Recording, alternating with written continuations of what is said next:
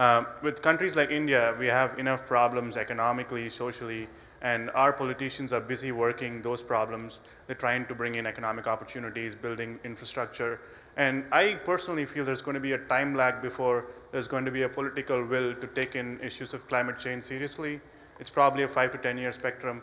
We don't probably have the luxury of developed world of having resources to spend on climate change. And uh, how does the panel think that this is going to influence? This time lag might be too late before we actually respond to the problem. Yeah, Mr. Le- Dr. Leakey. Well, I, I come from, from Kenya, which is a developing country where not as developed as you are, you've gone much faster than we appear to be able to. I think we have to recognize that, that there is a time lag. Uh, I think the time lag is, is part of the recent historical baggage that we have with us, but I, I do believe that, that your generation, the younger generation, have got to recognize that even if there appears to be a time lag, the shorter you can make that time lag, the better it's going to be for everybody. Because climate change is going to hit the poorer countries harder than it's going to hit the richer countries. And we simply cannot afford to say, well, we've been underprivileged, we've been um, set back by history, therefore we, we have a right to have a bit more time to sort this out.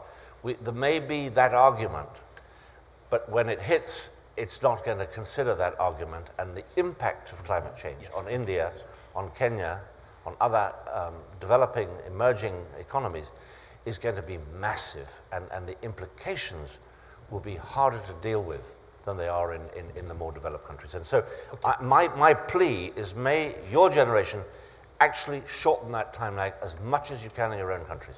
Yep. Question over here. Could you identify yourself? Yes, uh, my name is Kate Sheriff. I'm originally from Boston, so greetings as another Massachusetts native, and um, I'm coming from Princeton University. My question is actually very related. Um, a lot of the sticking point in the international negotiations um, for the United States about climate change seems to have been about whether developing countries such as China and India will be taking action in order to address this problem. And it seems that Americans have seen this issue as, well, why should we do anything if they're not doing anything as well? And I guess I feel like, um, as an American, I'm ashamed of that because we have the world's highest per capita emissions of carbon dioxide and a much, much higher standard of living. So, my question is actually mostly for Representative Markey on the political side. Do you think that Americans are are getting to the place where they're ready to accept the fact that we have a greater responsibility for this problem, we should take first action and try to be generous in understanding that other countries um, do need more leeway in order to reach that higher standard of living as well. Um, yeah, Congress is a stimulus response institution, and there's nothing more stimulating than millions of Americans um, uh, turning this into uh, a national grassroots issue. 160 communities in New Hampshire have now actually passed a, a resolution saying that cl- they want each one of the presidential candidates to do something about climate change this year.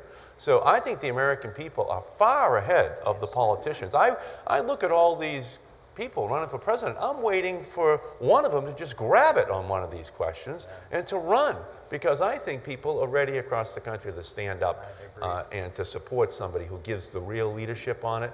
Uh, so yes, I think the time has come, but it's already what the, it's called a valence issue, where the American people get it, but the politicians haven't yet. Uh, and I think we're ready to see that change politically in our country, and it will happen, I think, as we get deeper into these presidential primaries in both parties. Yes, sir, over here. Uh, good morning. Uh, Simon Quinn from University of Oxford. We were uh, privileged a few months ago in Oxford to have a, a, large public lecture by Sir Nicholas Stern where he presented the main findings of the Stern report. And I was wondering if you could speak to the significance of that report and international debate generally in informing and influencing the debate in this country? Well, I think it's just uh, one in a series that have come out that, and it, it, it, it maintains the momentum. It drives it further, and it certainly has had an impact. It's quoted uh, here in the United States, so I, I think it, uh, it's, you know, there have been a whole series of reports that have come out over the last year, or two years, and it's that that drives it. Uh, the turning point, of course, as the congressman points out, is when you say that that's important and I want my government to do something about it. Yes. Yeah, I uh, just want to weigh in a bit because that is a, a, a very important turning point, a, a, good summation, except that in keeping with many of the other discussions about climate change right now, there is this big gap of acknowledging the importance of the ocean, both in terms of protecting the stability of what's out there and that, that great hidden monster, the, the hydrocarbons the, that are in the bottom of the sea that are currently locked in place, the methane that's frozen, that is already being released. I've been 2,000 feet down in the Gulf of Mexico in a little submarine and seen bubbles of methane coming back up to the surface. This is a natural process, but a little bit of warming could accelerate the release of methane from the deep sea in ways that could very quickly acce- accelerate global warming. It's a feedback mechanism. Warm the planet a little bit, you warm it a whole lot faster if you release this methane from the sea that has a far greater impact on global warming than carbon dioxide, like 14 times more effective as a greenhouse gas. So, somehow, while we're all becoming aware of the general issue, remember that the earth is mostly blue. And we have to think about the consequences of what we're doing to the ocean and how we can use what we've learned works on the land to apply in an effective way to the ocean. We're going to take one final question. You have another phenomenal speaker coming up immediately after this panel. One final question over here. Yes, sir. Hi, thanks again for your panel. My name's Nikki Dutta. I'm a student at Princeton University.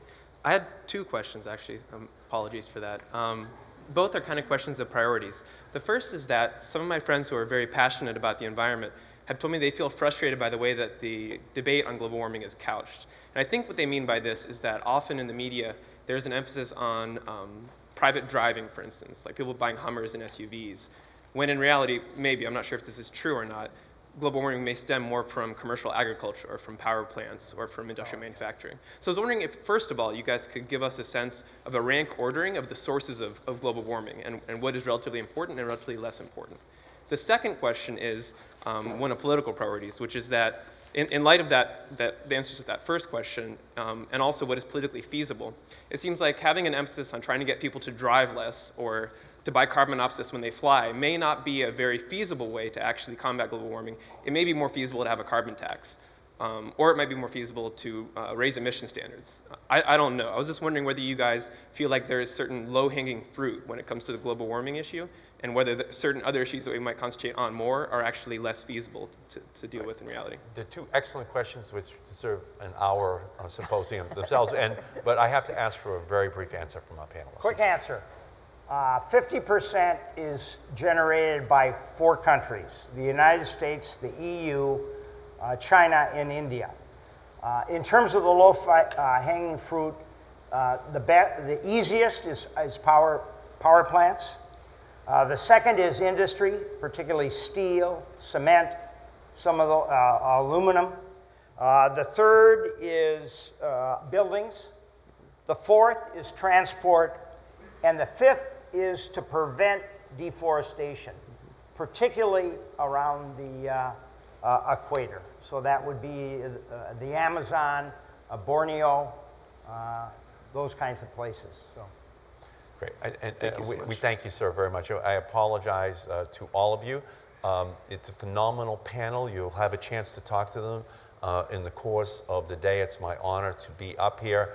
One, uh, energy efficiency, automobiles, appliances, uh, the buildings we live in and, uh, and uh, work in. We have to make them more efficient. Number two, renewables. We have to invent a new generation of technologies that are carbon uh, uh, free, uh, that we can uh, fuel our economies. Third, we must find a way of capturing the carbon that is generated from coal burning plants. That's 30% of all CO2. We have to find a way of doing that and sequestering it. Uh, we need your help. President, President Kennedy said that uh, uh, God's work on earth must truly be our own. That is your challenge for your generation. Thank you all so much.